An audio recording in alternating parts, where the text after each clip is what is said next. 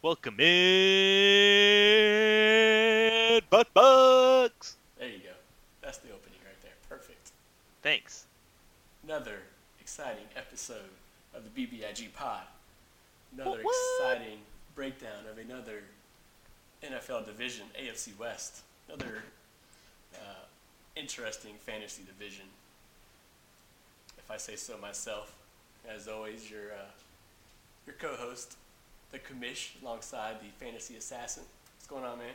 Yo, yo, what's up, Dan? Not much, not much. Glad you uh, finally got your vote in. Yeah, the vote is in, bitches. I think Dave was walking around the uh, office with a with a full Nick Chubb. A full Nick Chubb, absolutely. and the E is on the podcast, and we are less than one minute in. That's good. That's always good, man. Hey. Yeah, man. So got the vote in. Um, got some more keepers coming in, but uh, I think that'll be. We'll save most of those for the um, keepers podcast that we'll do in a couple weeks right before the Ooh. draft. Juicy. Yeah. Um, hold on, I forgot what I was talking about. the keepers, re- brother, the I was- keepers. I was, reading what you were typing. yeah, the keepers. But uh, just a reminder, the keepers are due this Saturday. So we have the majority. I think we're waiting on you, Jayton, and Jolly. Those are the last three we don't have so far. So you three got till Saturday. Ooh, this Saturday? This Saturday, man. This Saturday. Alright. Two weeks out. Ooh, is it really? Yeah. Man, I don't even know who are my options, Dan. Maybe you, I'll maybe I'll break some news on the podcast. I think your options. I don't even remember. Who, did you even have anybody in your team that was any good? I don't think you did. I don't know. Eh, maybe I can. Maybe I'll. Maybe I'll think of. Maybe I can remember them while we go over the show, and then Maybe. it'll be breaking news during then. Who knows? Okay, we'll see. perfect. Um, so yeah, so get them in by Saturday, and we'll do what we did last year, where we gave up. You put your keeper in, then the day babe, you can get out of it the day before the draft, but you can't put anybody else in. Just Yep. You know, if you for whatever reason, you know, you just don't feel comfortable anymore, you can get out of it, and uh, just won't have a keeper. So yeah, man.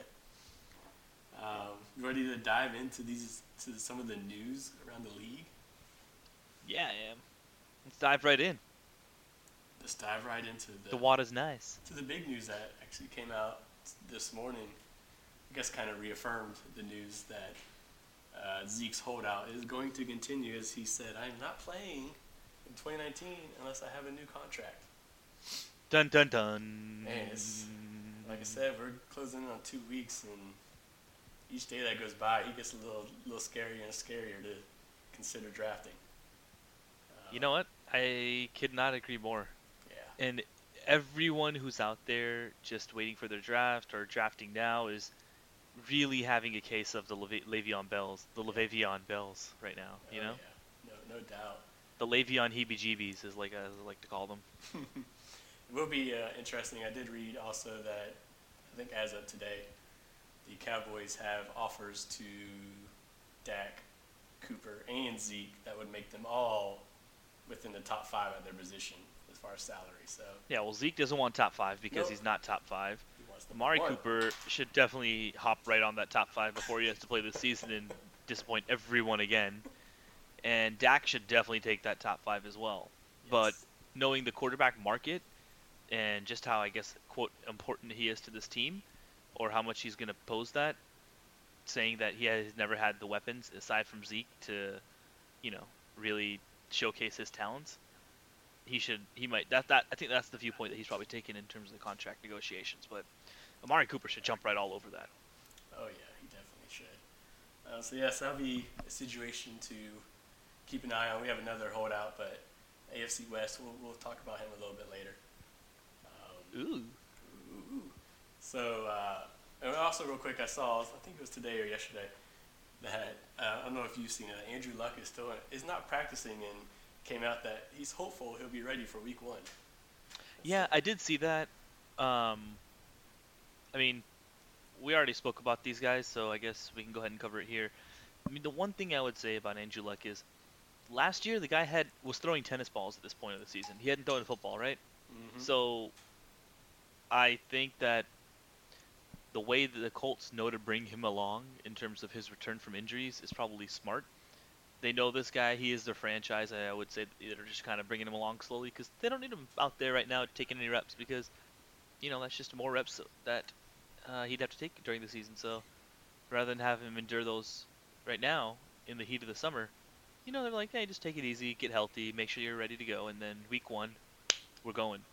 Yeah, I hope that's the case, man. He's you know he's a great quarterback and fun to watch. I know. Makes Oh, you know what? I So could much get- better. I think I could keep him, right? I think you can, man. Ooh, He's an option. interesting, juicy. He's an option. He is an option. Uh, any any other injury news or anything that you wanted to dive into? No, I think that pretty much covers it. Is the big thing is just that Zeke news and you know Yeah, what it's- impact it's going to have. Um, I guess in other news and notes, I guess what we what we can do leading up to the, I know we haven't talked about this just yet, but what we can do leading up to um, the season is maybe do some sort of a uh, power rankings of quarterback chugging. Is that in light of the recent Baker Mayfield video? What Baker Mayfield video? yeah, exactly. Okay. I think I have an idea of who I'd put at number one, or in the top three, and I know who I'd put in my bottom three too. Uh, we, we could yeah we could hit that. We could hit that right for the draft. That'd be fun. Right? we That'd can be do top five, bottom three, or top three, bottom three, or something like that. You know, There we go. Okay. Yeah, we could do that. Just some food for thought, something for something for y'all to look forward to, Oh yeah. because I know I'll, I'll look forward to it. In um, but in some low country news, I just wanted to pass this on for local for the local sports section. Um, unfortunately, our guy, our actually our fellow Patriot, Robert Quinn, fractured his hand in um, Cowboys practice today. Unfortunately. Yeah, I saw that. Yeah, not good. Not good. I know. I know. We're not talking about defense too much here, but um, yeah, he's scheduled to have surgery, but he's still expected to be ready for the season opener. So we wish him all the best and wish him well getting back on the field, represent them um, Fort Dorchester Patriots. That's right. All right, man. You ready? You ready to dive into the AFC West? Uh, not particularly, but I guess we can. All right, man. Let's uh, let's do it. Yeah, Let's off. do it. Let's do it. Who you got? Who who won the division last year? Who was who was the team that was uh, just scoring tons and tons and tons of points last year? Yeah. So it was this team um, in the middle of the country, actually, not in the west side, even though they're part of the AFC West, uh, led by the fighting Chad Hennies. Oh wait, no, no, sorry, led, led by Patrick Mahomes. Sorry about Uh, that. okay. Yeah, it was the Kansas City Chiefs. Kansas- So I guess we could start right there with the the huge quarterback controversy that's going on right now in Kansas City. Um, Andy Reid just came out with it saying, you know, he doesn't know it's open competition right now. It's between um, Pat Mahomes and Chad Henne. You know, winner take all here. So you know that'll be an interesting story to watch as, um, you know, they Yeah. finish up training camp here. oh yeah, definitely. See how see how the preseason games go, man. If Chad Henne's out there in the preseason, you need to watch out because he's coming for Mahomes. He's coming for those preseason snaps, man. I don't know. Um, I don't think Pat's gonna, you know, outsnap him in the preseason. No. Um, I'm pretty sure Chad's gonna take him two to one, three to one there. So Oh yeah. something to watch out for, just to keep your eyes out on that preseason fantasy football radar. No doubt. But uh, in all in all seriousness, uh, Pat Mahomes finished last year, you know, as the number one QB in all of fantasy by a pretty wide margin. Um, his ADP currently is also number QB one overall. Um, you know. I, I mean, I don't think there's much to say in terms of what is fantasy relevant news or fantasy news here. But what I will, I think we can kind of just piggyback off the conversation we had earlier about Deshaun Watson and Andrew Luck, where uh, we were kind of, you know, putting the pros and cons up against these three guys. I think these three guys are consensus top three right now. So, and Yeah. some people are still throwing in Aaron Rodgers in there, but I mean, if I had my pick, I'd probably go with Pat Mahomes because um, he has got a pretty important weapon back, fortunately for him. So that'll be pretty good. I think you, you you do have your pick, don't you? I do have my pick. Yeah, I think I do have my pick. Yeah. Yeah. So uh, with that said, I think I'm gonna keep Pat Mahomes. Oh, breaking news! Breaking news on the podcast. Nice, man. Um, let me let me ask you real quick. I know you're keeping them. You, you're getting them for a great great value. Say you couldn't keep him for whatever reason. He's going as the 20th player overall, so that's in the what the second round. Yeah. Would you pull the trigger in the second round? That's a hard and fast no. Oh, okay, okay. I thought you said yes, you would, but no, yeah, I don't blame you. I would not either. Yeah, not happening. Sorry. No. I love him. He's too fucking amazing. too Not high. doing that. Way too. I agree. Two rounds later is where Andrew Luck's going. I mean, still a little high, but that's still. Honestly, that would be too high for me for Yeah. any quarterback. But I could see and I could go with Pat Mahomes if the board felt right for me. Yep. I agree, man. But that's not even the top two rounds where he is going. So Heck, I like my value. I think- I'll take my six points with me. Actually, you know what? In our league, I might take him in the fourth round. Uh, uh, Now that we are a six-point per quarterback pass t- passing touchdown league. uh, I'd, I'd be uh, more than happy for you to take him in the fourth round. I would Yeah. not. I was saying maybe even a third round there, but that's just because of the value I think increase he has in this in this type of league that we're in. Okay. But Uh, again, it would be like a toss up for me. I don't know whether I'd go third or fourth because I haven't really drafted and I wasn't really planning on drafting according to that. So so now, um, over over under 40 touchdowns this year for Mahomes. ooh, 40's a lot. I think it's going to be right around there. Um, what I would say, you know what? I'll take the over now that Tyreek's back. Um, if Tyreek wasn't there, I'd, I'd definitely go under. But given that he's there, yeah, I- I'll I, I'll go over. Over 40. Uh, Mhm. Me, me and Chris have a bet. He said it at 42. I took the under. Yeah, if you said it at 42, I might have gone under with you. Yeah. But um, just given the fact that I, I, I mean, just to hedge my bets there, but um, I don't know. I, it's it, that's a tough one. I think he's going to be right in that range, though. I hope that he's going to be right in that range, if not higher. So I hope Chris is right. Shit, let's let's put it that way. Now, one thing I do want to say is there was a lot made last year about um, over the last, I guess, half of half quarter of the season or whatever, the fall off of Pat Mahomes, right?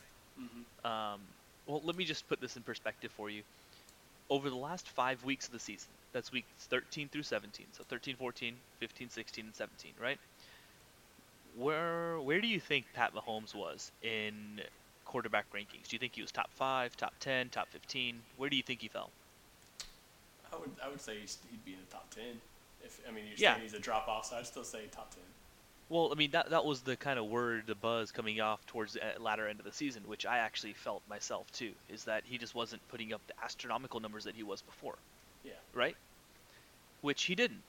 Uh, but I will tell you that he did still average 23 and a half points over the last five games, which was best for a top five finish, specifically at number two. Oh, nice. So even given a drop off, the only quarterback to beat him, um, in terms of a scoring average over that time period, was, and I'm pretty sure we all guessed this one, Josh Allen of the Fighting Buffalo Bills. Yeah, man. So um, if you had your pick over the last five seasons and you chose Josh Allen over Pat Mahomes, you picked right. But um, for those of us that didn't, we were left with the scrub Pat Mahomes. So just for all of those people that um, had any kind of, uh, you know, still hesitation about moving forward with our guy Pat Mahomes. Now Deshaun Watson, Andrew Luck, you know, both very very close as well to that um, to that range. So you know, well, Andrew Luck was a little bit further down, but Deshaun Watson was right there. So, just so uh, just so everybody's kind of aware. Just wanted to kind of bring that up there about Pat Mahomes. Moving on, though, any anything to add about quarterback Pat Mahomes? Uh, no, no, nothing to add about Patrick Mahomes. I think we'll be talking about him in a couple weeks. I think so. Now, uh, moving on to more interesting positions, just in terms of the competition we have, we can move on to the, the running back position. So, at running back, we have a few options here, right? So, we got our guy, um, the stalwart from the end of last year. So, over the last five weeks of last season, 13 to 17 again, do you have any idea where Damien Williams finished that? He or finished uh, right I there in that span? Top five running back. Yeah, he was actually. He was a he was exactly number five over that time period in um, in our type of scoring. Yeah. So he was pretty damn good. Dude, Um, uh, something Reid's- Andy Reid's running backs, man. If you could just figure out who it is and have that running back, you usually you're usually doing pretty good. well, the good thing is he usually picks one and goes with it. Yeah, That's does. that's the great thing. Mhm. Man, I remember going back to Brian Westbrook days in Oh, Philly, I dude. Love that. Love those days. I loved Brian Westbrook. He was so good, man. Yeah, he was. Anyways, uh, shout out Brian Westbrook. Anytime you want to come on the pod, just let us know, bro. Let us know, man. Uh, but yeah, Damien Williams. Yeah, finished top five last five weeks. He was a stud. Now, where do you think he is going at this point in the season? I guess, or not in the season, but I guess at, at, at this time, where do you think he is going? Right now, he's I'd say back end as a back end RB one. He might be dropping a little bit more since his injury. and that's also why I wanted to talk to you too, because yes, he is going kind of back end RB one, high end RB two, um, but you, I think we've all by heard by now heard the kind of comments Andy Reid's making. What do you make of those? What do you think? What do you think that impact has to um, D Will's value? I think it. Uh, I think it hurts him. I think him not being out there. I have, correct me if I'm wrong. I don't think he's taken one training camp snap yet. Um, You might be right there. Yeah, and as a running back, who he did get extended during his little run at the end of last year, um, but then they also decided to bring in uh, Carlos Hyde, who uh, I don't know if you listened to Mike Tagliere, but I agree with him 100%. At this time last year, if I asked you who do you want, Damien Williams or Carlos Hyde, you would have said Carlos Hyde. Um, but that being said, Well, yeah, no shit. Damien Yeah. Williams behind fucking Kareem Hunt in Kansas City. So yeah, of course you would not want Damien Williams. I I just just as a talent standpoint, just talent, who would, who would you have wanted, right? Carlos Hyde. yeah, but shit changes in the NFL. It changes. Yeah, at a drop of a hat, you're 100 percent right, and it changed. Opportunity is king, dude. And right now, Damien Williams is not taking a hold of this opportunity because he's not out there in training camp. Uh, Carlos Hyde is, and supposedly Carlos Hyde is looking pretty good. So if Damien Williams doesn't get out there, And Carlos Hyde was looking pretty good last year too, and then he got traded to the Jacksonville Jaguars. So Yeah, it's very, very true. But Damon Williams, if he can't go out there and perform, he's it's not going to be his job. I don't believe. I don't believe they brought in Carlos Hyde for nothing. okay, okay. I mean, do you, I guess you disagree. I think Carlos Hyde is there to serve where basically where Alfred Morris is at this point in his career. He is not there to take carries away, not there to take a ton of snaps away from Damien Williams, but he is there because Damien Williams, as we still said, is an unproven player. Um, yeah, he's going in the middle of third round, but he uh, obviously is having a tough time right now getting over this injury. He's never been the main bell cow back, so yeah, there's a lot of reticence there on the on the, on the part of the Kansas City Chiefs. So of course they're gonna not want to put all their eggs in that basket, which is why they also have a prominent rookie um, who's making some headway. He's not going to be like your feature back in Darwin Thompson, but he's the guy that can spell Damien Williams. And I think that if you, you know, gun to my head right now, I'd I'd probably say Darwin Williams or Dar excuse me Darwin Thompson and or Daryl Williams outsnaps Carlos Hyde by the end of the year. Oof. It's it's definitely interesting, and like I said, man, that that's the spot. You want a running back. You want a Kansas City Chiefs running back or offensive weapon, you know, for that matter. But just it's hard. One, David Williams. I mean, this is year number six in the NFL, and he had that small sample size last year at the end of the year. You know, which he was great, top five, like you said. Um, Yeah. But small sample size of him being the guy, and then now he's got a hurt hammy, and he hasn't even, you know, practiced yet. So I don't know, man. It, it'd be tough to pull the trigger um, for him to be. You know, you said he's the running back, back of a running back one. Be hard for me to trust him as my running back number one. I agree, man. I agree. I think I'm right there with you, but you know, the more his value drops, the better of a Oh, yeah. value he Oh, yeah. becomes. Oh you know. yeah. Um. So you know, if he keeps dropping, he might just creep right into my my wheelhouse, and I would love to maybe have him if he fell down to me into the third round sometime. That wouldn't be a terrible, terrible selection at that point. No, not So- at all. No, he could definitely. Uh, I mean, at least given that he comes back from his injury and is actually starting to practice and gets a snap in in team practices, then yeah, that will be good. yeah, that helps. So you did mention one thing. Oh, he's heading into year six. You know who also? You know who's also heading into year six of his career? Who's that? Carlos Hyde. Carlos Hyde has also been has has been relevant as a as a starting running back, whereas uh, Damien Williams has not. Yeah, that's because he was a second round high draft pick. Damien Williams was not. He was always buried in the uh, at the depth chart, at the bottom of the depth chart. But when Yeah, given an opportunity, he did. He has produced. Talent, Not a uh, lot, but he's talent always produced. always wins out, right? It does, and I don't think Carlos Hyde at this point is as talented as D. Will. So Uh, I think in his, I, I uh, let's put it this way. I think uh, Kansas City's offense, Andy Reid, um, makes any running back look about let's put it that way. how about this? Average points in a start. Who's higher, Damien Williams or Carlos Hyde? Assuming Carlos Hyde gets at least one start this year. Wait, are you talking about moving forward? Or are you talking about 2019, Damien Okay, Williams versus Carlos Hyde. In terms of average points per game, who has more points in their starts? Damien Williams or Carlos Hyde? if they're starting? If assuming Carlos Hyde and Damien Williams both have at least one game start. I would I'd probably say Damien because he's a he's, he seems like he's a better pass catcher than Carlos Hyde, and that's a big part of Andy Reid's uh, offense. Yeah, that's very true. Good point. Good point. Anyways, um, I think that pretty much covers it.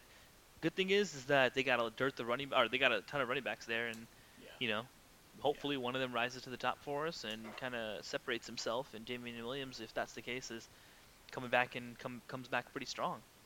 Yeah. But um, if he us. doesn't, Andy Reid might just um, kick him off the team. So that what would be about good. this? What about LeSean McCoy gets cut and he goes to the Chiefs? Man, Ooh. You be- know what else I've heard, though? What's that? I've heard of a different Buffalo running back getting cut and becoming available. I've heard T.J. Yeldon. Oh, really? Yeah, I mean, I've also heard I've also heard Shady, but I've heard T.J. Yeldon in kind of cut talks because they have so many fucking running backs there. Yeah, they're not they cutting Car- they're not cutting Gore no, and they're not cutting Singletary. no, no doubt. So who does that leave? Yeldon Yeah. and and Shady. So it's funny, it's interesting, but one of those guys could be a pretty high um, or nice little trade asset Oh yeah, no doubt. for an RB needy team. hello Chargers and uh, hello Cowboys. Just saying. Hey man, Cowboys are set. They signed Alfred Morris. Okay, they're good. Oh shit, you're right. I forgot about. I for, no, no. Hey, my bad. That's my bad. That's my bad. I forgot about Alfred Morris. So I'll take the I'll take the blame on that. Anyways, kind of moving on here. Let's keep this chain going. Um, moving on to the wide receivers. Uh, the biggest news out of the Chiefs, I guess, this offseason, um, contrary to everyone else's belief, is not Damien Williams. It's actually been the Tyreek Hill saga, and we're not going to get into the whole off the field, all that shit right now. But all you got to know is, dude's playing football this year. You know, whether you like it or not. Real, real quick, real quick. I don't mean to interrupt you. Yeah. Did you see? Did you see the baseball fight like two weeks ago with uh, the Reds? Puig? Yes. Uh, the pitcher uh, when he, you know, he was standing on the mound, and then he looked over and he charged at the uh, the bench. You remember that? Uh, I did not see it, but what happened? All right. So the pitcher is talking to the pitching coach. He looks over at uh, the bench and he runs over there and they start fighting. Right. He Uh-huh. just runs and he just throws a haymaker. just, speaking of Tyreek Hill, so someone on Twitter posted that video and said, uh, "This is Tyreek Hill when he goes into a daycare." it's like, oh, Oh, my god. Oh my god. That's terrible. That is so terrible. yeah, we're laughing our ass off. I know. Uh, All right, sorry. I didn't. Go ahead. No, no, no. You're good. You're good. Um, yeah. So Tyreek Hill is back, um, back in the fold. You know, kind of locked in as an RB one, probably a high end RB one at that. I, I think he'd be a wide receiver one, but I mean, David Williams out. He might play running back. I don't know. Yeah. Well, they had him in the backfield last year, and I, There you I'd imagine they'll deploy Tyreek Hill very similar to how they deployed him last year. But yeah, who knows? Maybe he could be wide receiver one and RB one this year. That'd be New goals, right? He's still trying to get a contract, so hey, I think uh, the Chiefs still want to pay his ass a lot of money. So I did Not- you see um, that uh, after he they found out they're not gonna suspend or whatever, that the Chiefs were talking about trying to trade him. Ooh, Yeah, um, it's been a couple weeks now, but yeah, there's something that came out about them trying to trade him because maybe there's like we, we don't want to deal with this reticence. Yeah, off the field stuff. But yeah. It's like, hey, give me an old, give me an older player, and I'll I'll give you this moron here. yeah, but anyway, yeah, for 2019, as of today, yeah, As of He's today, chief. probably a chief and probably a locked-in wideout one. Yep. I think no matter where he goes, shit. If he goes to New England, oh god, oof, what would you do right now if New England calls you up and says, "Hey, I'll give you N'Keal Harry for Tyreek Hill"? it'd be be very interesting. You have to think about it. I don't I don't think I'd do it, but that's just me. If you're KC, Yeah, if I'm KC, I don't think I would do it. yeah, yeah. I think you're right. I think I need like one more piece. Yeah. But if they said Nikhil in a first, Oh yeah. Then you then you're really thinking, But- thinking hard. I don't think that's his price though. I would say yes if it was Tyreek in a first, or sorry, N'Keal in the first. I would do it, but that's just Yeah. not his price point. Nope. No, teams aren't going to give up that much. But uh, behind Tyreek Hill, still got Sammy Watkins, still got Demarcus Robinson, my boy. Mhm. What's up, Gator? But uh, they picked up a rookie wide receiver this year out of Georgia, a speedster, um, in Mecole Hardman. And that's you know what's crazy is, I, I would, um, I would think that they drafted that kid. Going into it, they drafted him thinking there's no way Tyreek Hill plays this year. So, I think they they based that whole entire draft pick based off Tyreek Hill, whereas where they could have spent it on a on a position of need. So I think that kind of Well, let's put them. let's put it this way: they, I would say wide receiver is still a position of need, even if Tyreek Hill comes back. What we've seen, what we've seen though, here, check this out, okay? What we've seen is Tyreek Hill, even if he's back, is not necessarily super reliable off the field. On the field, yes, he's a beast. Sammy Watkins is not super reliable on the field when he's playing or when he's not playing because he can't necessarily stay on the field, which is his whole thing. But then when you get over to Demarcus Robinson, he's a guy that just hasn't necessarily developed into that guy that you want to put into your top three players and have him on the field consistently as a as a receiving threat, right? He can, he can be like a complementary third or a fourth wide, wide out and four receiver sets, but he's not. He's just not a top three receiver, and I love the guy, but he's not there. But behind that, they just have a whole bunch of kind of, you know, filler or depth. So, yeah, I would say losing, you know, a couple of guys that they have in the last couple of off, off seasons, um, they needed a wide receiver, and it just so happened that all this Tyreek Hill drama was going on, and they saw a guy that could fit the same mold, um, or that, that was in the same mold of a Tyreek Hill, and they went after him. I don't know, man. I've watched that defense play, and I watched the pieces that they lost. I would just, I, I would think, at that spot they they would like they would have liked. Don't steal my thunder, but I'm gonna bring that up. But yeah, I agree. The defense just needs a lot of work. Um, but I don't hate the pick of Mecole Hardman No, just for that team, especially given the uncertainty of a Tyreek Hill. no, yeah, no, no doubt. That gives them a year to learn. You know, if Tyreek does something stupid next year. when Tyreek does something stupid next year, it definitely does give him a chance to learn. There you go. So, um, but yeah, at least for prospects this year, I'm not seeing it in terms of Mecole Hardman being a week in, week out fantasy starter, No. except Sammy Watkins. Sammy Watkins, um, going right around 30 35 at, at um, within his ADP this year.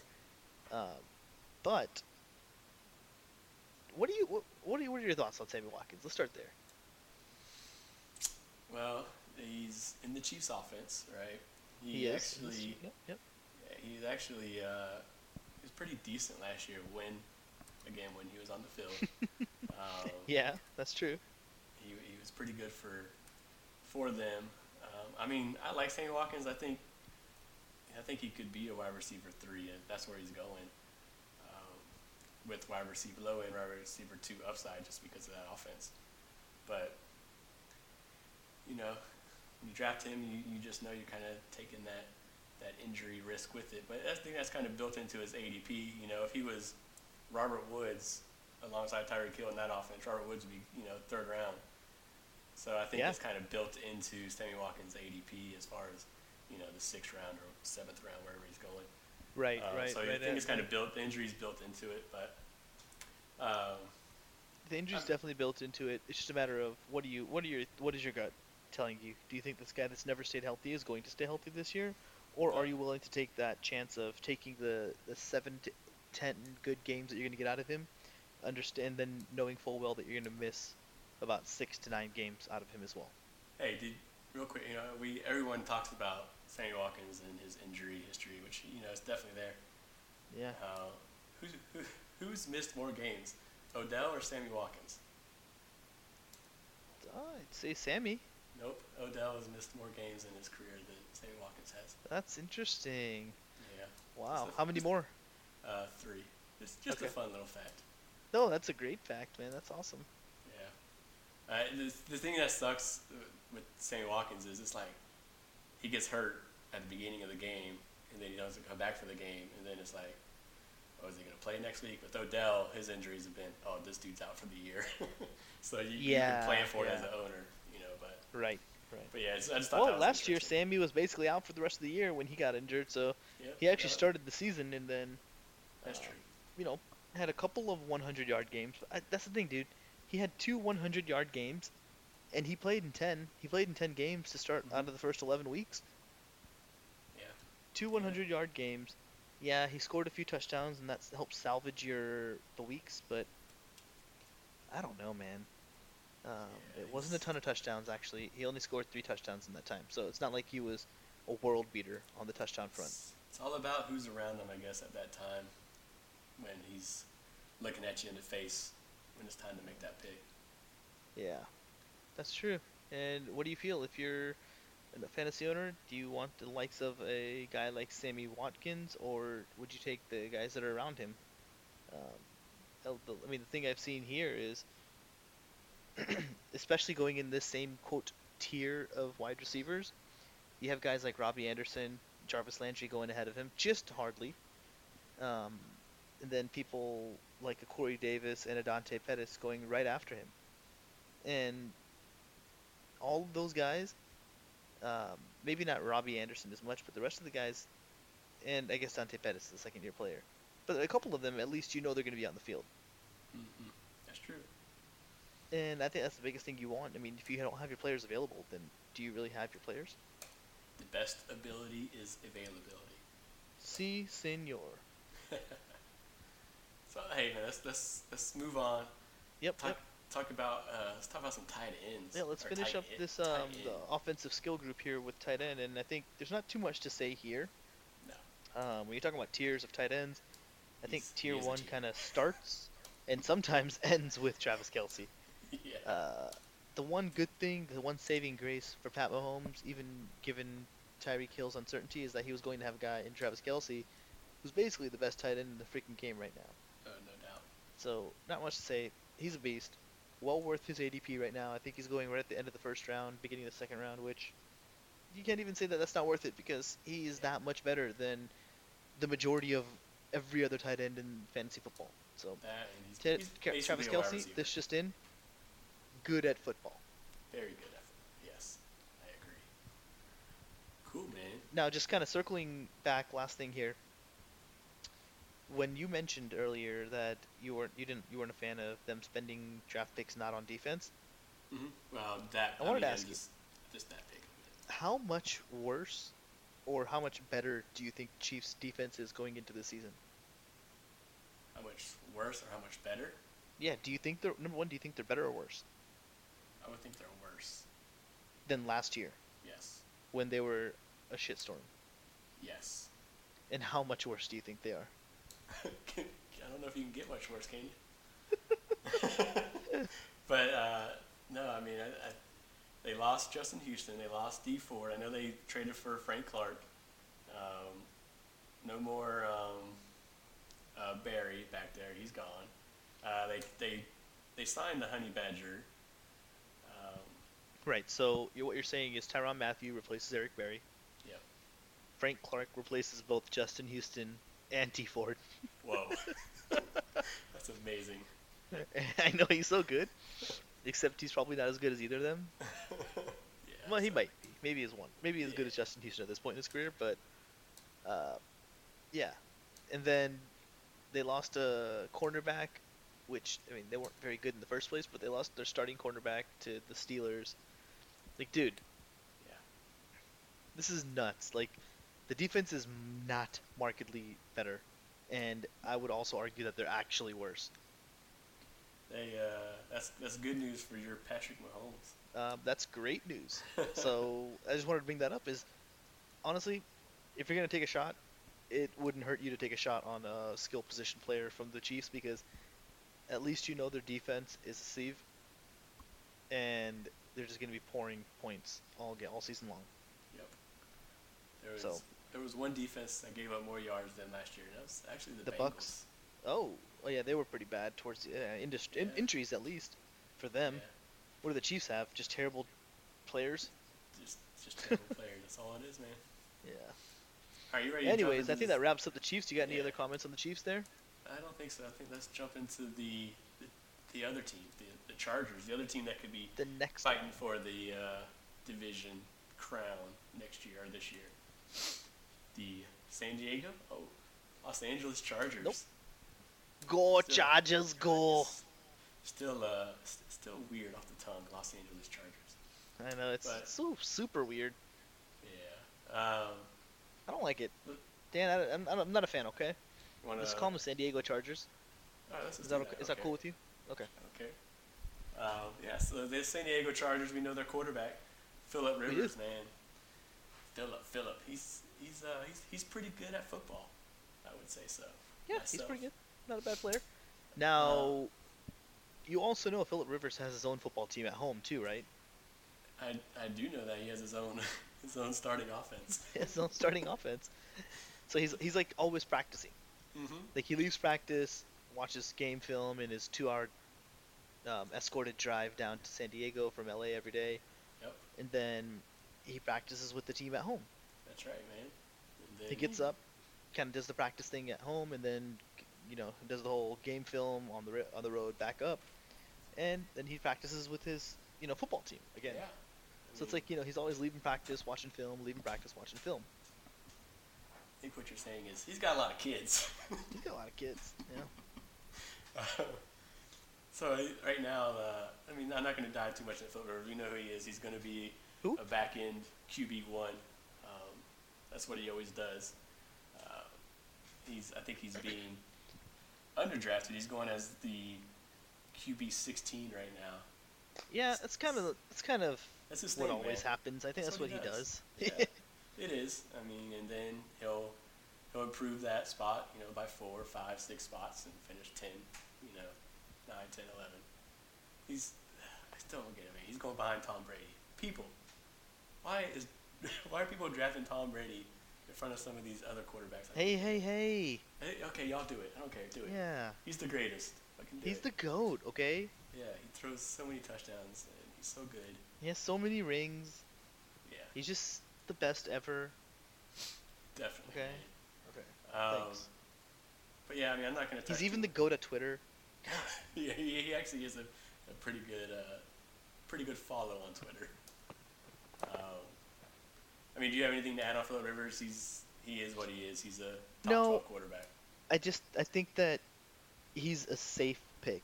Yes. Like he won't be in the top ten, not in the top five. I don't think. Maybe the top ten, but not the top five. But he also won't be in the bottom half of the league. So he's gonna fall right into that eight to sixteen range, and you know you're happy with that if that's what you want. See, I, I guess here here's the with him, like say him and Patrick Mahomes, right? Patrick Mahomes obviously has the upside to be the number one quarterback. He's did it. He did it last year. Philip Rivers, I agree with you. I don't believe he has that upside. Um, but we talked about earlier, right? Where Yeah. Mahomes, we did his over under of, you know, we said 40. We think he's going to hover around that 40 range, right? Yep. So, Philip Rivers, I mean, he consistently throws 30, 31, 32 touchdowns a year. And if Mahomes throws 40, that's eight. That's a difference of eight touchdowns. It's not a huge difference. Not a huge difference at What? all. What? Yeah, that's Eight a huge fucking difference. Eight That's third. That's twenty five. That's that will be twenty five percent of Philip Rivers' production. That's Okay. huge. I'm talking about divide that. So what? Okay, so 32. There's eight less touchdowns, right? Dude, Eight less touchdowns. that's four. That's Times that- fifty points in our league. That's not 50 points. Uh, yeah, it is. Oh, Eight 50. times Sorry. six is You're forty eight. Right. Okay. Sorry, right. No, forty eight right. points. It's Okay. fifty points. Divided by 16 is It's what? three more than three. It's basically three points a game. Which is nothing. That is nothing. What I guess my point is is What? Three Okay. points a game is not nothing. listen. No, listen, Nick. All right. Where you're getting Mahomes, it's a huge difference, right? If you're taking Mahomes in the second round, where you could get a running back who scores, you know, six, seven, eight more points than the other running back that you would get later that you miss out on, it's, it is a big difference. But going from Mahomes in the second round to Philip Rivers in the quarterback 16, what, 12th round, I mean, I'd give me the running back all day over that. That's Yeah, all I mean, that- Okay. I mean. Yeah. Okay. That's, that, that's the way I look at it. Is Yeah. Like- Honestly, dude, you just threw me off when you said that. Um, I'm looking at it in terms of ADP, right? And the quarterback that you're that you're getting in the second round, if he throws, if he gets 50 more points over the whole season to the quarterback that you're getting in 12th round, that's a big player. That's a big running back or wide receiver that you're missing out on in the second round. You know, why why do we draft running backs first? Why don't why don't we take quarterbacks first? They're the highest scoring position, right? Why do we take running backs first? You know why? also, you didn't talk about the the yards as well and the rushing. Are you Yeah. expecting rushing yards out of Philip Rivers? oh, he's going to rush for 500 yards this year. Oh, okay. I'm just I'm just saying, in the grand scheme of things, like the second round is just so expensive for a quarterback, in my eyes, compared to a player that you could get, you know, in that range, uh, you know, a wide receiver or a, or maybe a uh, Travis Kelce, you know, who's a big a big difference compared to everybody else at that position. I All right, I'm getting off my soapbox, man. Yeah, I don't know, dude. I don't agree with this. I don't like this. What? All right. Why do we? Why don't? Why don't we take quarterbacks in the first round then? Uh, maybe we would in our league now No, because we you have know six why? points per touchdown. You know why? The difference last year. I agree with the premise of the argument, which is why I've always said four points per touchdown. But I would also say that this is a little bit different in a six point per touchdown league. Okay. Right. I'm not saying that you draft them in the first round. I'm just saying this is why they are actually worth a second or third round pick potentially. Is because the upside is so high, and it's not just three points every single game above the replacement level player. You know, no, it, it definitely ranges from game to game. But over the course of a season, um, it's not as big of a difference from the quarterback position to the running back position that you miss out on. Is my argument. Yeah. No, no, I agree. No, no, I, I completely agree with that. All right. Sorry, I'll get off my soapbox. Okay, But, good. but, Yeah, please get off. Uh, so yeah, so speaking of one of the running backs you could miss out on, or you might want to miss out on, is Melvin Gordon. You know, uh, he's he's definitely falling because he uh, he doesn't want to come to camp. You know, he wants he wants to make his money. Yeah, he doesn't want. He doesn't want to play football. No, he want to get paid. Um, I don't blame him. He's pretty good. yeah, he is he, he is a, a pretty good running back. Um, so with with him out, I mean, first of all, as of today, what we know today, is there any scenario where you feel comfortable drafting Melvin Gordon? Uh, no. No. Yeah, man. Okay, third round, he's sitting there looking at you in the face. You're not you're not pulling the trigger. Dude, I am deathly scared of that scenario. I know. It, it is definitely nerve wracking. Deathly scared. But so Like, that- I honestly have no idea what I do right now. Yeah. But fortunately, there's still two weeks left before I have to make that type of decision. yeah, man. 'cause he, he, he's. I think he'll be looking at you in the face at number nine, um, or even in the the beginning of the second round if he's not back yet. But- Let's hope. Man. Let us hope. But anyway, so that, that brings up the question of who do we target if Melvin Gordon is not, if he's not there, if he's not playing? Is it is it Ekeler or is it Justin Jackson? Well, I think I mean, I personally I target Ekeler. Um, I think. Justin Jackson is actually going to get more carries than Austin Ekeler would, which I hope happens because Ekeler's a smaller dude, but um, I still think that he has more value in season long, especially in our league, half point PPR. Who's going to be catching all the passes? Uh, I think the majority of them are probably going to go to Austin Ekeler. He not only can split out, but he Mhm. can when Justin Jackson's in the game, but he can also play out of the backfield as a traditional running back too. So he's a lot more versatile of a player, and he's obviously proven it over the long haul that the act, er, it's been proven over the long haul that they want to incorporate Austin Ekeler into that offense, no matter what.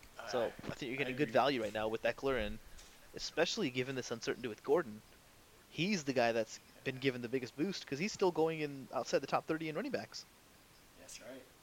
Going running back 35 right now, around eight. So if Um, you told me, hey, you can have Austin Ekeler right around where you're saying round eight, or Melvin Gordon right around you know round two or three, I might just go Ekeler just to get a guy on the field for 16 games. Well, that's that's Barring exactly- injury. You're exactly right. 'cause even if Gordon comes back, Ekeler still has value, whereas I think Justin Jackson goes away. Right, Uh, right. Now the one so- thing that we did see though, um, is when Justin Jackson came in at the end of the season, the the snap or the touches were split pretty evenly amongst the players, and Jackson produced. He's a good football player, dude. Yeah. That's what his teammates said about him at Northwestern. That look, this guy's smart. He's gonna he's not gonna blow you away with his athleticism and or speed or elusiveness. But guess what? The guy is a good running back. He's a good football player. He's smart, and he'll stick in the league.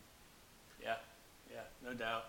Um, it, it will be it will be something just to keep an eye on, just because last I read that they are giving both of them first team first team reps. Um, Yeah, I mean, like you said, uh, I think I think ja- I think Jackson will do that. Yeah. So I think Ekeler's the way the way to go in that situation. Um, but then again, I mean, if you took if you took Gordon, say he fell to you in the third round, you grab him, grab Ekeler, you know, in the seventh round, and see what happens. a lot of investment into backfield, that right? backfield there. That's true. It's very true. Um, so but it's I a good agree. offense, so that's a good thing too. Yeah, no doubt. Terrible offensive line, but it's a good it's a good offense Overall offense, at least. Yeah, yeah. And uh, what makes it a, a good offense, or helps it make it a good offense, is Keenan Allen. Yeah, nice segue there. Thank you. He's uh, he, he's a pretty consistent uh, fantasy option. When, Yeah, he uh, is. He, he last year, or right now, he's going as a wide receiver 11. Um, I, I think you pretty much know what you're getting out of Keenan Allen. You know, 100 catches, um, seven, eight touchdowns, and he'll probably finish as a back end wide receiver one. Um, again this year, would you agree? I think that's pretty uh, pretty safe to say there. Yeah, yeah. I think I think if you, you know, he he'd be your your safe wide receiver if you took a wide receiver who gives you those boom or bust games. You know, Keenan Allen can make you feel a little bit easier with him in your lineup. Yeah. Uh, No, I would I would feel safe with having Keenan Allen yeah. as my as my top wideout. I mean, at least you know he's going to be consistent, consistently productive, and Mm-hmm. for the most part, consistently healthy. He's dealt with his, his fair share of injuries too. He still does, but he he plays through them whenever he can, and he's a good player. So Did yeah, I'd, be, I'd definitely be happy with that. Did you see that that video uh, like two days ago of him at uh, at practice against No. the Rams? Uh uh Man, he, he ran a route uh, on the safety. It was it was disgusting. The way, uh, yeah, just go on Twitter and look. Technician, man. He's a technician. Yeah, he is. Um, but alongside of him, he's gonna have the Clemson boy Mike Williams. And last year, dude, Mike Williams last year had 43 catches last year. I know, but And who am I? 11 11 touchdowns. Remember that? Oh, who yeah. am I? Oh god, he? that was terrible. so Dude, I mean, that's ridiculous. um, 11 touchdowns off of 43 catches. I think that's impossible to do again. Yeah, Um, I would agree. I, I don't. He's going as wide receiver 24. I think that's his ceiling at wide receiver 24. Um, would you agree, or do you think he has he has a more upside? Honestly, I think he has more upside. Do you? I don't personally think he's going to achieve it. Um, but you know what? It, this could be the year, um, given some sort of step back from Keenan Allen, um, or just uh, some sort of surge from Mike Williams, where he makes that third year leap. You know, coming into his own. He's first year obviously was a wash. He dealt with a lot of injuries, just couldn't stay on the field. Last year he was dealing with, uh, or you know, having to deal with a bunch of options on the team that were also very good. Keenan Allen obviously was there, um, but you also had Tyrell Williams fighting for snaps. Now Tyrell Williams is gone. He steps right into that number two role. Mm-hmm. He is expected to fill the shoes of the number two role, eventually the number one role, in San Diego, in Los Angeles for the Chargers. So they want him to be there. They want him to step up. And this, I mean, you never know. I mean, yeah, Tyrell Williams is gone, but now you got to deal with Hunter Henry. So can this guy actually step up and you know make that next make the next leap up to more of an elite player? He was, you know, a top ten pick for a reason, right? Mm-hmm. all these expectations around Corey Davis, why are the same expectations not set for Mike Williams? I don't understand that. Yeah, I agree. I think I think it's I think he's pretty much been more of a more or less a disappointment, to be honest. yeah, it'd be interesting to see what happens this year. I mean, you would like you said with Tyrell gone, he's got to. You would think he'd improve on the 43 catches. Um, the touchdowns is going to be what what really sets him apart as far as being a wide receiver two or high end wide receiver two. Um, and speaking of Tyrell gone and Mike Williams taking number two now, uh, just a deep sleeper. Uh, don't forget about Travis Benjamin, man. He's still he's still there. Oh, I know. I like Travis Benjamin. Yeah, man. he's a good. a- He's a good player. It's a good, uh, good little sleeper there. You know, he uh, he'll have his weeks where he where he catches that long touchdown and he's relevant. Yeah. Whether or not you want Hey, he's him. the speed threat now. Yeah. Tyrell Williams is gone, like I said. So I mean, who's the speed threat on that team? Yep. It's definitely Travis Benjamin. He's still got speed to burn. Um, and then the reason why I say Mike Williams is being drafted to the ceiling is because that big that big tight end Hunter Henry, he's coming back, man. He's coming back, and I think I think that is what will eat into those 11 touchdowns that Mike Yeah. Williams had last year. Um, you know, we know Philip Rivers loves his tight end, and last year he had old man Gates out there. You know, it's not the same. So I, I, if, if healthy Henry comes back, he's going to eat into that, and that's why I, I said Mike Williams. I think is being drafted at his ceiling. Um, so right now, Henry, he's going as a top six tight end. I think that's very, very doable finish. What about you? Yeah, I would say that's very much within his realm of possibilities, especially given the shit show wasteland that is tight end in the NFL. That's right, man. Honestly, everyone's a good option because no one is a really good option. Uh, this, I this- can make the case for literally Oh yeah, 30 dudes oh yeah. This, to be a top five guy. no doubt. I'm... no doubt, man. Um, anything you want to add on the Chargers? No, I think uh, I think that pretty much covers it. Still stout defense though. Yeah. Yeah, man. Who you got next for us? Who, who's who's the next team? The next team in this division is the Denver Broncos. So the Denver Broncos here got to start uh, with their big free agent acquisition this year, um, in a guy that y'all might be familiar with. His name is uh, Elite Joe Flacco. Ever heard of him? He is elite. He's I only elite, heard right? of him because he's elite. Yeah, there you go. So elite Joe Flacco now manning the, um, not manning these fighting Broncos, and you know with um, the track record of uh, John Elway choosing and selecting quarterbacks, you know it's always been good, right? He's really good at it. Yeah. He's really good at it, right? You Mhm. know, you've had, you share the likes of Peyton Manning and Case Keenum and Paxton Lynch. Oh, dude, he He's Oh god, he tore up the league, and you know, so, you know, I think this is just another guy to add to his pedestal. And Brock, So, Brock I think, uh, he got he got paid. Oh yeah, that's true. Brock Osweiler, right? I mean, Yeah. yeah, the list just goes on. I, I so many guys I can't even remember now. So, uh, I think I think what we can say is, at least this year, the hope in Denver is that he can bring some solid QB play. Doesn't have to be spectacular, but well, unless you're John Elway, because then you think that his best years are ahead of him. That is for Joe Flacco. Now, I think if you're more realistic and you have watched Joe Flacco play football recently, then you realize that his best years are not ahead of him. Uh, nobody really returns from a back injury and then is a better football player than they were before a back injury, because those are um, this just in those are tough to play with and tough to play after you have them. So, um, so yeah, yeah, just uh, spewing knowledge there for you, Dan. How, uh, how many times do you think? And I just looked this up. I, I had no idea. How many times do you think Joe Flacco has finished as a fantasy, uh, as a top twelve fantasy quarterback? One. That's right, man. One time. Yep. T- 2010. That was almost a decade ago. Almost, man. Literally one more year, and it would have been over a decade ago. Wow. Yeah. All right, so, so that means you're taking Joe Flacco in the second round. Yeah, man. He's going number 29 overall. I don't know if you saw that. Oh, wait. That's amongst quarterbacks, and I think that's where he deserves to go. So 29th at quarterback. Now the hope that you that, that you get out of Joe Flacco is about the rest of the guys that are on this team.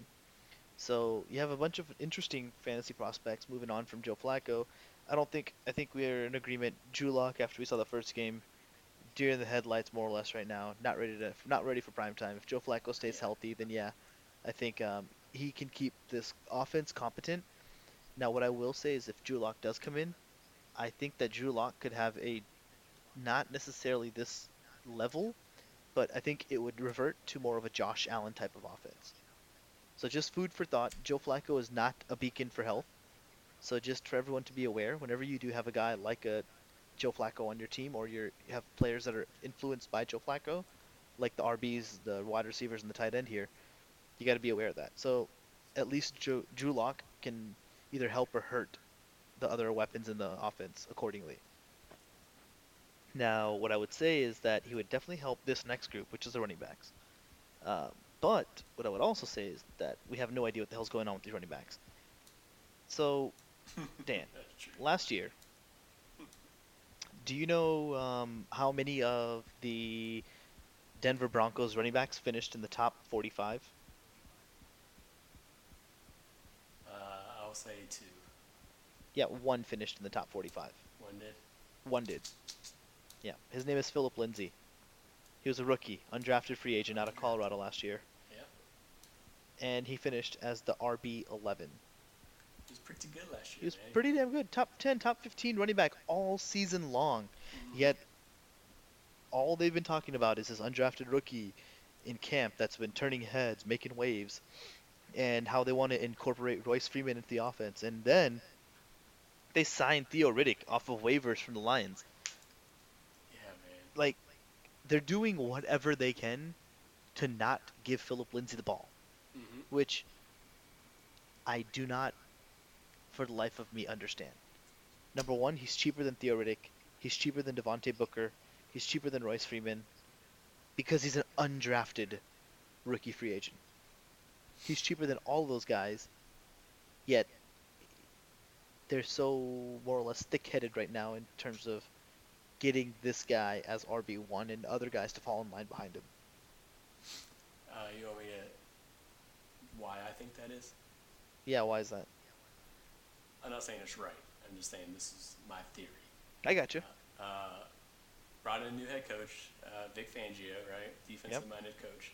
They have a really, they should have a really good defense. Joe Flacco's older, limited. Uh, Dan, are we saying the Broncos are still a really good defense, or are we saying that they're a an average to above average defense? I'd say with Vic Fangio there, they'll be an above-average defense. Yes. Okay, I could Um, I could be on the lines of an above average defense. I don't think I'm at the point of saying that they're a really good defense.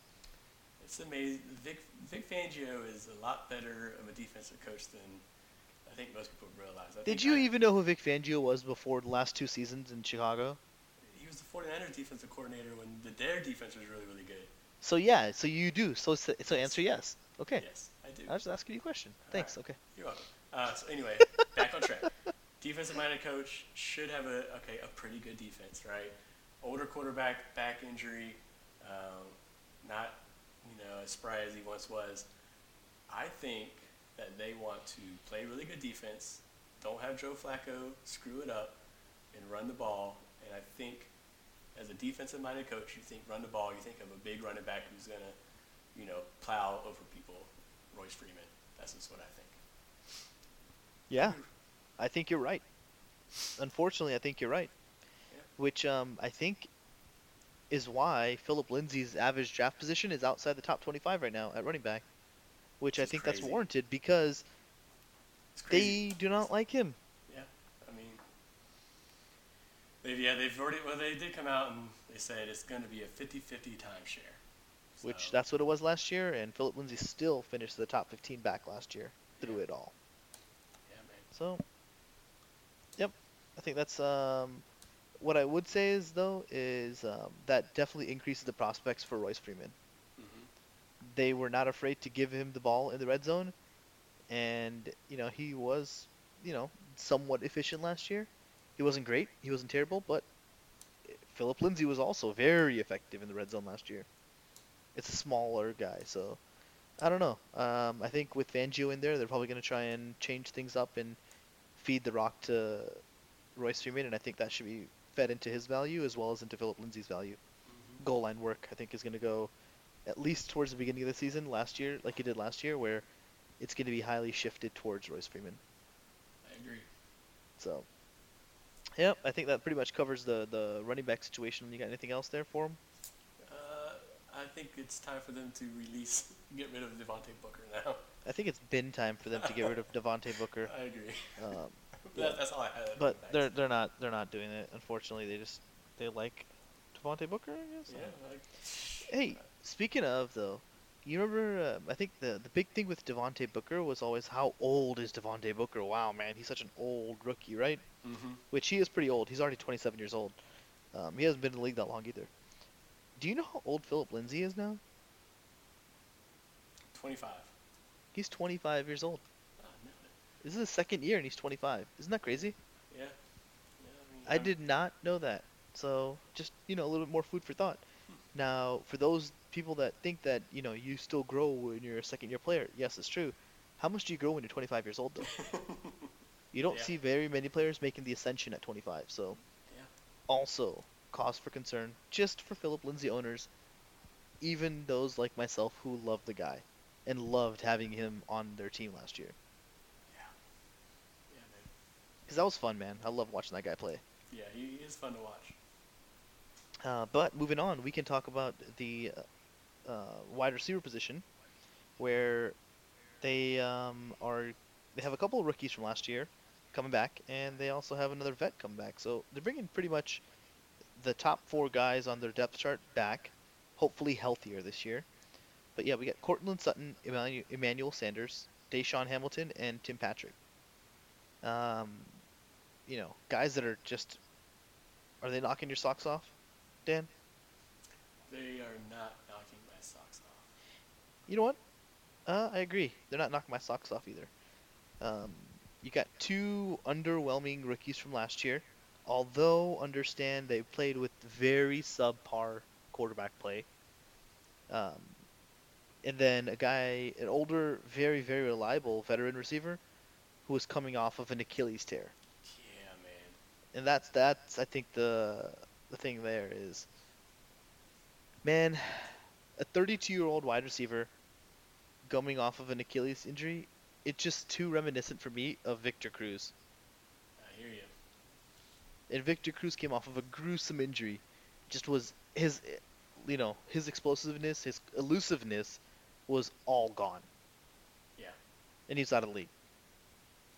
But it's just tough. It's a tough ass injury to come back from. yeah, no doubt. no one really does, especially not at this age. So, uh, exactly. I mean, even though I might, I might like the guy a lot, and you know, he would have been, you know, had he not had that type of injury, always falls as an under the radar guy. And I think he was like a top 10 re- receiver before that injury last year, or Yeah, at least close to it. He was playing very well. He's quietly just putting up solid numbers game in, game out. He still finished the season as a top 20, almost top 21 wide receiver, which is that says something. Like he didn't even play the whole season. He got injured. He tore his freaking Achilles, and he still finished there, right? Last, last year he played 12 games. He had 70 12 games. I was just gonna say, yeah, 71 catches last year yeah, in 12 games. Yeah, I know. just just uh, 71 catches. Tyler Lockett had 70 targets. Sorry, thought that was funny. That is funny. That's good. Uh, but yeah, I mean, as much as I like the guy, I just don't think it's coming, and it's unfortunate because he's was really Yeah. good. Yeah. But um, I'm pretty sure his days as a top end wide receiver are over. But I hope that he proves me wrong and is able to come back strong from this. Yeah. Uh, no. But yeah, in terms of the second year players, I think Tim Patrick is another guy. Um, I don't think that he has a lot of fantasy factor. But what I will say is, out of Courtland Sutton and DaeSean Hamilton, where do you think um, the value lies? What I will tell you is, Da- uh, Courtland is actually the one that's going really high in drafts. Mhm. He's the first uh, wide receiver off the board um, in terms Broncos. of um, yeah Denver Broncos wide receivers, and he's actually going off the board. I think right after the seventh round, so like middle middle eighth round. Yeah. So for me, uh, I'm a big DaeSean Hamilton fan. Why is that? I think his game and Joe Flacco's game uh, will just like sync. They'll they'll just work in harmony. Uh, DaeSean, I think he's going to work a lot around the line of scrimmage, and I think Joe Flacco obviously likes to throw it a lot around the line of scrimmage.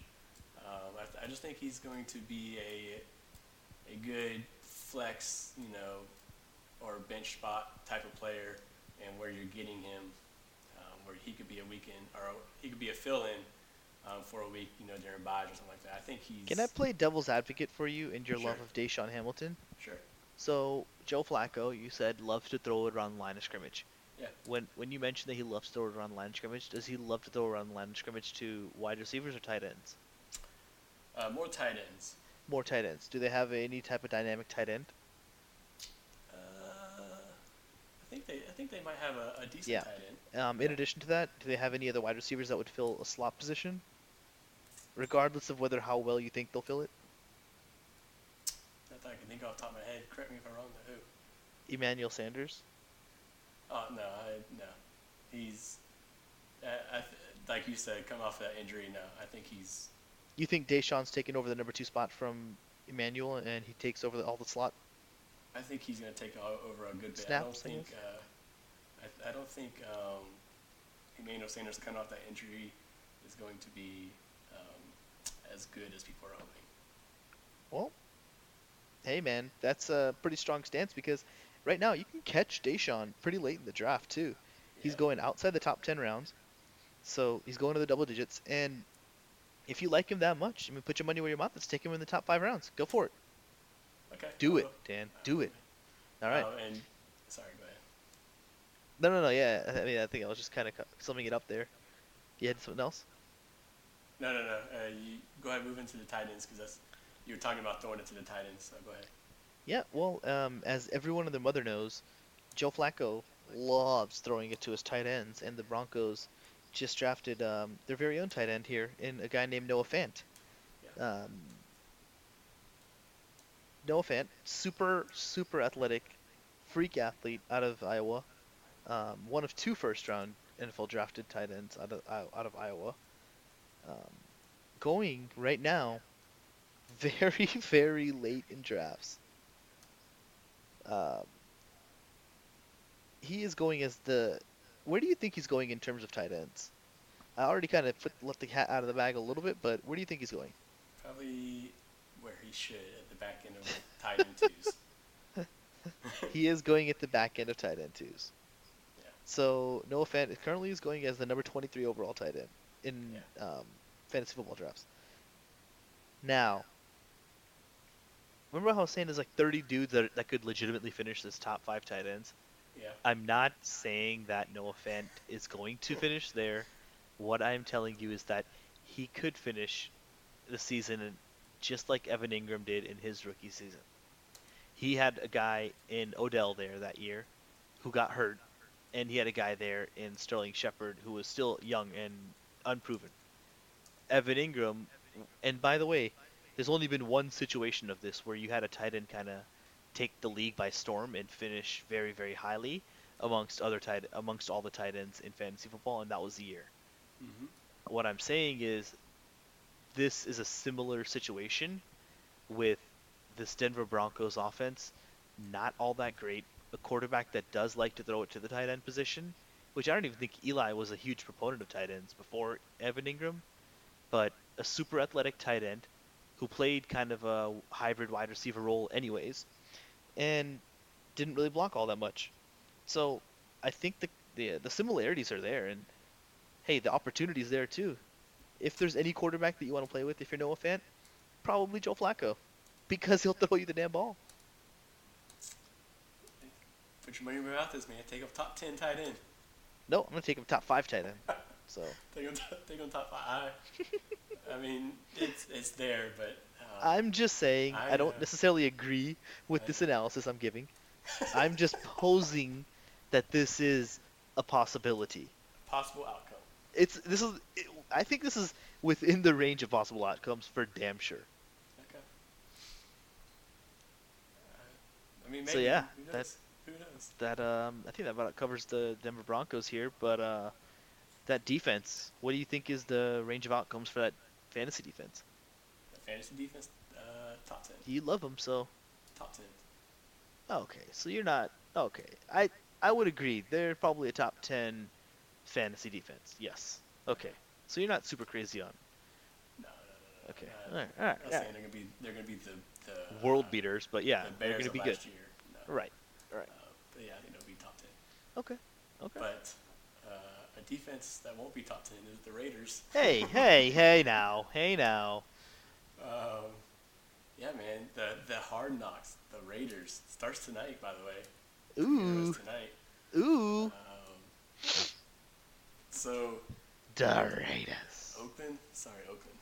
Yeah, Oakland Raiders. They haven't moved yet. Oakland Raiders.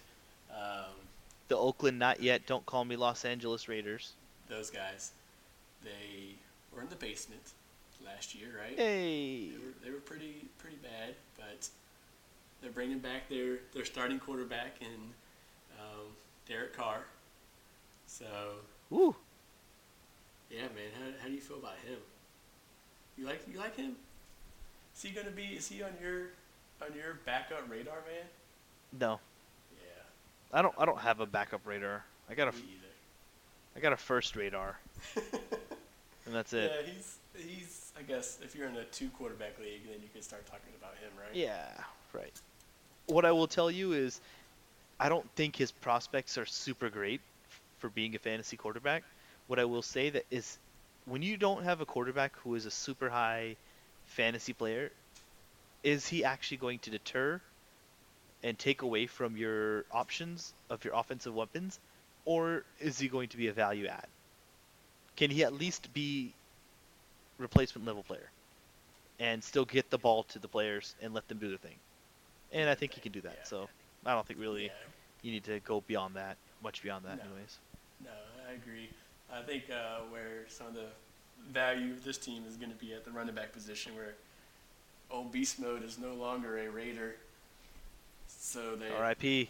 they uh, they drafted the kid out of Alabama, Josh Jacobs, to replace him. Yeah. It's just, it, I don't know. He's going as the running back 20, so he's going as a RB2. Uh, a little, little nerve wracking. I mean, he, he should get all the workload, right? I mean, who's behind him is, is Doug Martin.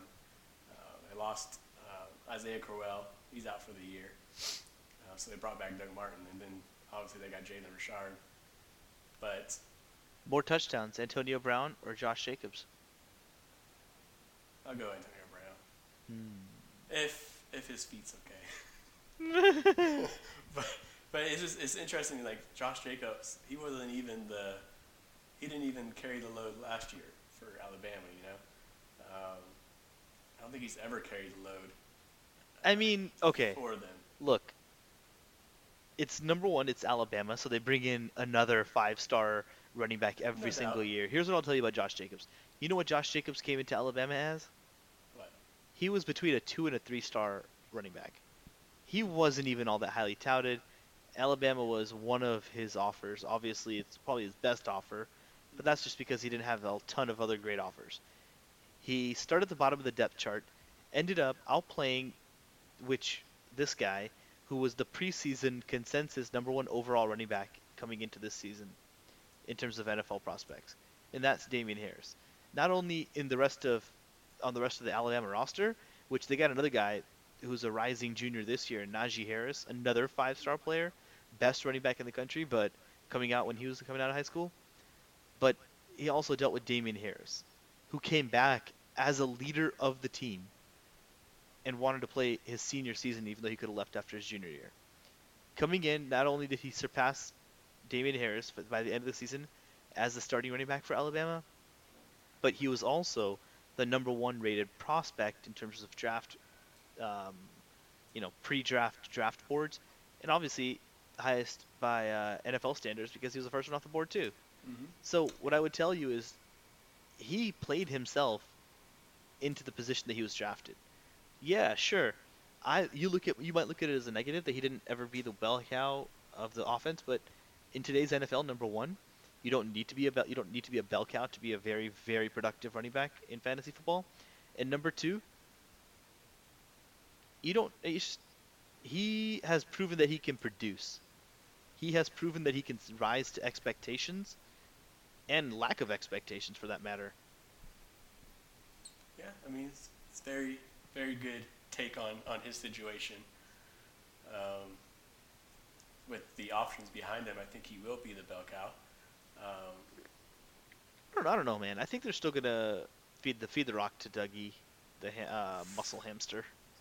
I, I, I don't only because I feel like they brought him back because they felt like they had to. they didn't want him back. Uh, Crowell is the guy they wanted, and Yeah, he got hurt. And like, I guess Doug. I, I mean, fine. You know, come Dude, on, back. I'm pretty sure uh, last year Doug Martin filled in pretty damn admirably um, at the running back position. Uh, which- he, he was decent. I wouldn't say he was like a world beater. Well, well, same same thing. Okay, over the last five weeks of the season, guess where he finished? Running back, 32. 21. Oh, okay. A little better than I thought he would have been. He played all five games. He wasn't amazing by any means. He didn't blow anyone out of the water. But guess what? He was serviceable. Yeah, no doubt. Um, I don't think he's serviceable while Jacobs is there, but All right. or or uh, or uh, Jalen, because uh, he's What I would tell you is, I think he's serviceable to the point where he'll steal a few carries here and there Oh, from yeah. Josh Jacobs, which is why I think it's kind of shitty that he's there. But it would be shittier if Isaiah was there. he's serviceable to the team. He's not serviceable to us as fantasy owners. Correct. But okay. if Jacobs does go down for whatever Yes, reason, it's Doug Martin. it's Doug Martin Yes, no doubt. with Right. spells of Jalen Richard because they do trust him regardless of what you think. Oh, they yeah. at least trust him. Not you, Uh, as in anyone thinks. Yeah, no, Richard would be the he, he would just keep the same role he has today. Just Absolutely. catch a bunch of balls. You know. Yep. He's not gonna be the bell cow. Um, But Anything- if you do kind of loosey goosey math, just want to kind of touch on that. If you combine the output that Doug Martin had in the last four weeks of the season with the output ha- that Jalen Richard had in the last four weeks of the season, you know what kind of running back you'd end up with there? Jalen catches, usually catches a good amount of balls. Let's say a You know where the you know where the combination of basic yeah the combination of those two guys where would the where would Uh, that player have finished in back the last 15. quarter? running back 15. That would be pretty good, right? Yeah. Oh yeah, no doubt. Yeah, they, it would it would have been running back seven Oh wow. last That's- four weeks of the year. That's pretty good. Yeah, I'd say That food for thought. Yep, year. That's really good because I was, I'm just looking. I'm just looking at Doug Martin's stats. Man, week week 14, he had 32 yards, he had that touchdown that saved the day. But anyway, uh, anything you want to add on the uh, on the Raiders, on the No. Raiders running backs? Nope. I just think that um, they do like Richard there, they, and and the, he has been getting a little bit of buzz out of training camp too. So that's the one downside I see to Josh Jacobs is that there's just noise. There's other football players there that, yeah, Isaiah Crowell might have been a higher choice for Jon Gruden, but he was still the second guy in line. When Crowell got hurt, they did, they weren't afraid to go back and get Doug Martin. They just had a player that they, they had better feelings about, Yep. and that was uh, Isaiah Crowell. So I mean, I don't think it's as negative of a thing on Doug Martin as it is as a positive on Isaiah Crowell that they went after him. Yeah, I got you. You know who else they went after? Who? Antonio. I got frostbite on my feet. Brown. Ever heard of him? Never heard of him. He's just some guy. He's just taking over for uh, for good old Jordy Nelson. Yeah. Uh, so yes, the Raiders obviously they traded Cooper in the middle of the year last year, so that left them with uh, you know Jordy Nelson. He he was there, but he's gone now. He retired as a Packer the other day, so good for him. If you're listening, congratulations, Jordy Nelson. Um, but yeah, so they, they traded with the Steelers and brought in Antonio Brown. Have you seen the picture of his feet? Mm-mm. I don't It want to. It looks. Do gross, man. not. Do not want to. I'll send it to you. Thanks. it, it does not look uh, look Oh. fun to walk on. Let's just put it that way. Um, oh, gross. yeah, it came out today and said it was it was frostbite from uh, uh, some therapy he was going through. Um, Ew. as far as timeline and things like that, I, I have no idea. I haven't seen anything like. Is it as bad as blisters? Is it you know as far as coming back to play football? Sounds kind of gross. It sounds real gross. Um, so he's definitely that's definitely something to watch uh, because he's No thanks. he's not his feet, but his his his availability is something to watch because he's going in the top twelve of wide receivers. Um, but if he's not available, then I don't think you want to take him as a top twelve wide receiver. Yeah. Uh, so obviously we've known Antonio Brown to be the wide receiver number one in years past. Do you think that's still his ceiling in Oakland, or um, you think he's more of a mid to late wide receiver one? I could see an AB finishing top three. Yeah. Yeah, Because I think he's still really fucking good, and as long as he's not. Out of his mind crazy, he could still be really fucking good. Yeah. So yeah, I mean, I think that the upside's there. I just don't. How much, you know, on that? Have you ever heard of um, the hot crazy scale? Mm-mm. So it was this bit on How I Met Your Mother. It basically had like a y-axis, x-axis kind of graph, and it was a hot crazy scale, which they basically had it straight like diagonal on the on the chart, and where you were on either side of the hot and crazy scale, you never wanted to go too much on either side. And that's what I think of when I think of uh, Antonio Brown. You don't ever want to go too much on one side of the chart, except he is going, he is hovering really, really close to the the bottom, which the x-axis on the lower side is your crazy. So he's getting really, really far away from that hot, Yeah. and that line he's getting close to, they called it the Mendoza line. Nice. he's getting awfully close to the Mendoza line. Oh, I think man. I think it was um off of a chick, so they called her. I think her name was like Jessica Mendoza, so it was like the Mendoza line. Um, it was a great bit. But anyways, Antonio Brown, not doing super well on the hot and crazy scale right now. No, man. There, uh, there's a preview for Hard Knocks, and in the preview it was Antonio Brown talking to his kids uh, at practice. His, ki- Oh, his kids, his kids said, "Dad, where's Roethlisberger at?" I mean, they're younger kids, but I guess guess they didn't know Dad. Dad changed teams. Hey, uh, we don't live in Pittsburgh anymore, kids. Uh, yay! Um, yeah, I thought that was funny. Uh, I, That's hilarious. Yeah, I mean, uh, he could definitely. Fit, I mean, he's so good. Mean, it's definitely not out there. That's the thing, man. He's just so good. He really but- is. So, The hot crazy skill, dude. Can't forget it. so Antonio Brown or Tyreek Hill? Football only, Tyreek Hill. Okay. Yeah. Antonio Brown or Juju?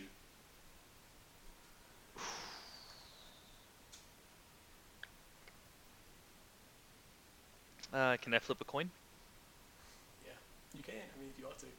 That's just, that's, that's where he's he's sandwiched right in between Juju and Tyreek. Yeah. See, that's where I mean, I think that's where he deserves to be too. Yeah.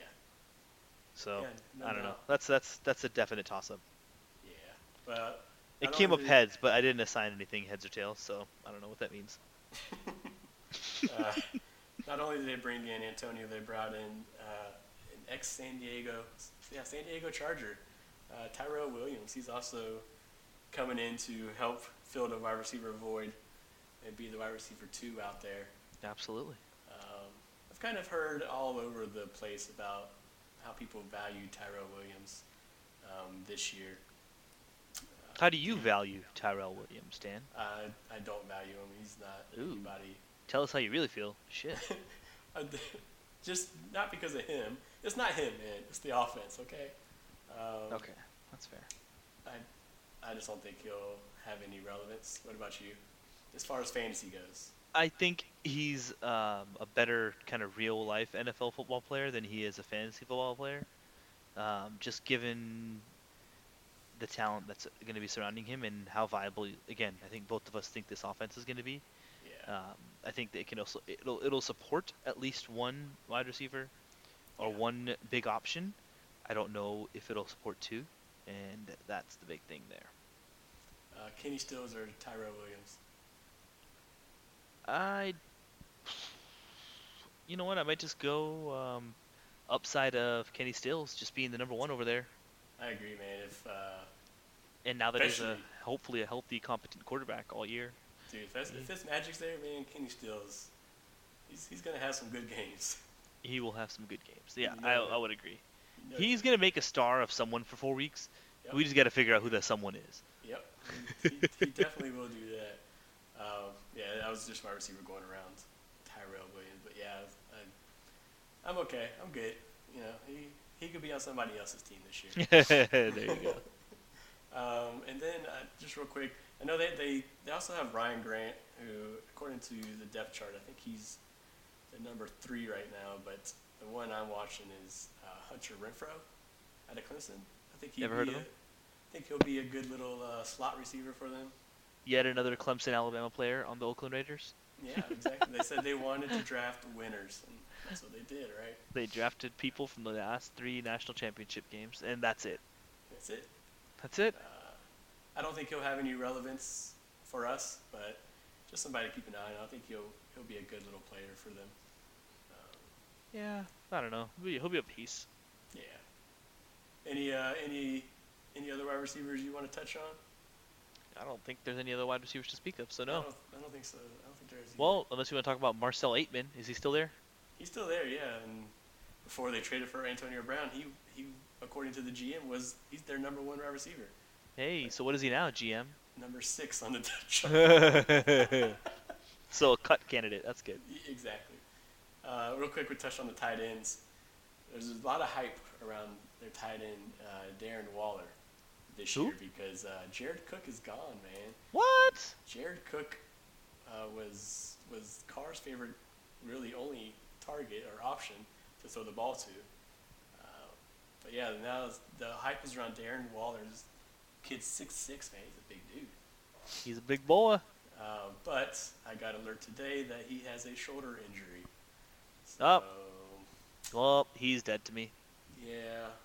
Um, and then their other, I guess, backup tight end is is Luke Wilson.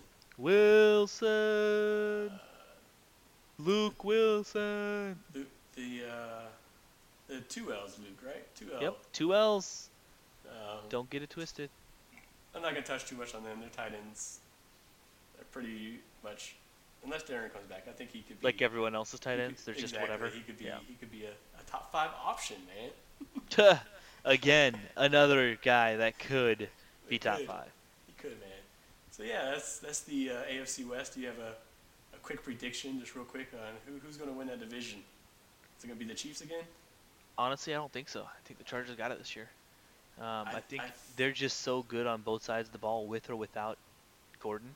You know they had um they missed Melvin Gordon for the last four games last year. Mhm. You know what the record was in those last four games last year? Three and one. Yeah, they were four four zero. Wow.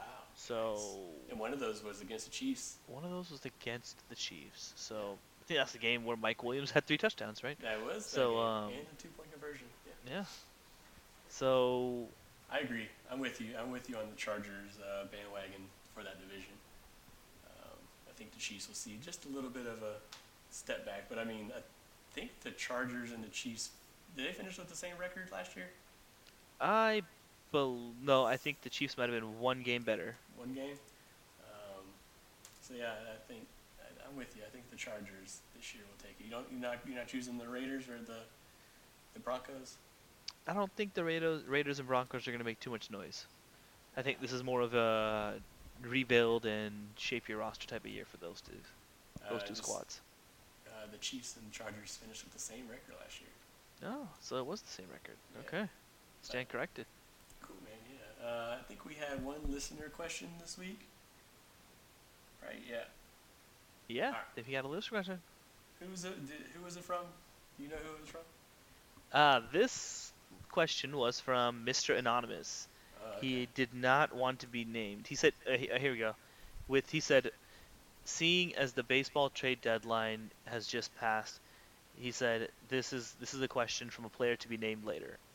I don't know what that means, but that's what he said. So, All right. Good. good uh, so yeah, player to be named later asked, who finishes the fantasy season higher in season-long fantasy leagues? And assuming half point PPR scoring, oh, just like our league, Mr. Anonymous. nice. Is it going to be Zeke or Melvin Gordon? Ooh, that's a good question. A I good like question. it. I like it. Uh, for me, I would have to go with Zeke. oh. See, for me, I think I'd have to go with the player to be named later. Ah, you see what I did there? I see Yeah. what you did there. Yeah. Yeah. yeah. Yeah. Uh, no, uh, in all seriousness, I think I agree. I just, again, with this whole Melvin Melvin Gordon holdout, I don't see it ending anytime soon. So No, it'll be interesting. It'll be interesting, but I think Jer- Zeke's Jerry gonna come back. Jerry's gonna pay. Jerry will pay. That's why he traded Amari Cooper, so he could pay Zeke, because he didn't want to pay. Or sorry, he's traded for Amari Cooper, Yep. and he has nobody else to pay right now. He can pay Ezekiel Elliott. Exactly. Um, yeah, I, I agree. I think he likes to win too much, and Zeke's a big part of them winning. So I think he'll pay, man. The one thing you can say, whether you hate or like hate or love Jerry Jones, is he is not afraid of paying players who he deems worth it. Yeah, definitely. So yeah, great, great question, anonymous. We appreciate it. Thank you, Mr. Anonymous. So yeah, I think that's gonna wrap it up for us, Manesh. Uh, Another episode in the books, Dan. One more, one more division, probably the best division in the league, uh, the NFC West. The best division in the NFC West. Uh, I, I would have to agree with that. Yes. I'm pretty Yeah. sure that no one will argue that point there. no, I don't think so. Either. Yeah, man, it, it was fun. Uh, we will catch you guys next time. All right, later, guys. Later. Brenner, Brenner, Brenner, Brenner, Brenner. And We draft on dudes named Brady. Dudes hit on us, it's crazy. Drinks all around, please save me. In fantasy, we're fucked. Tiny dicks that we talk. You're in luck with Buck Bucks.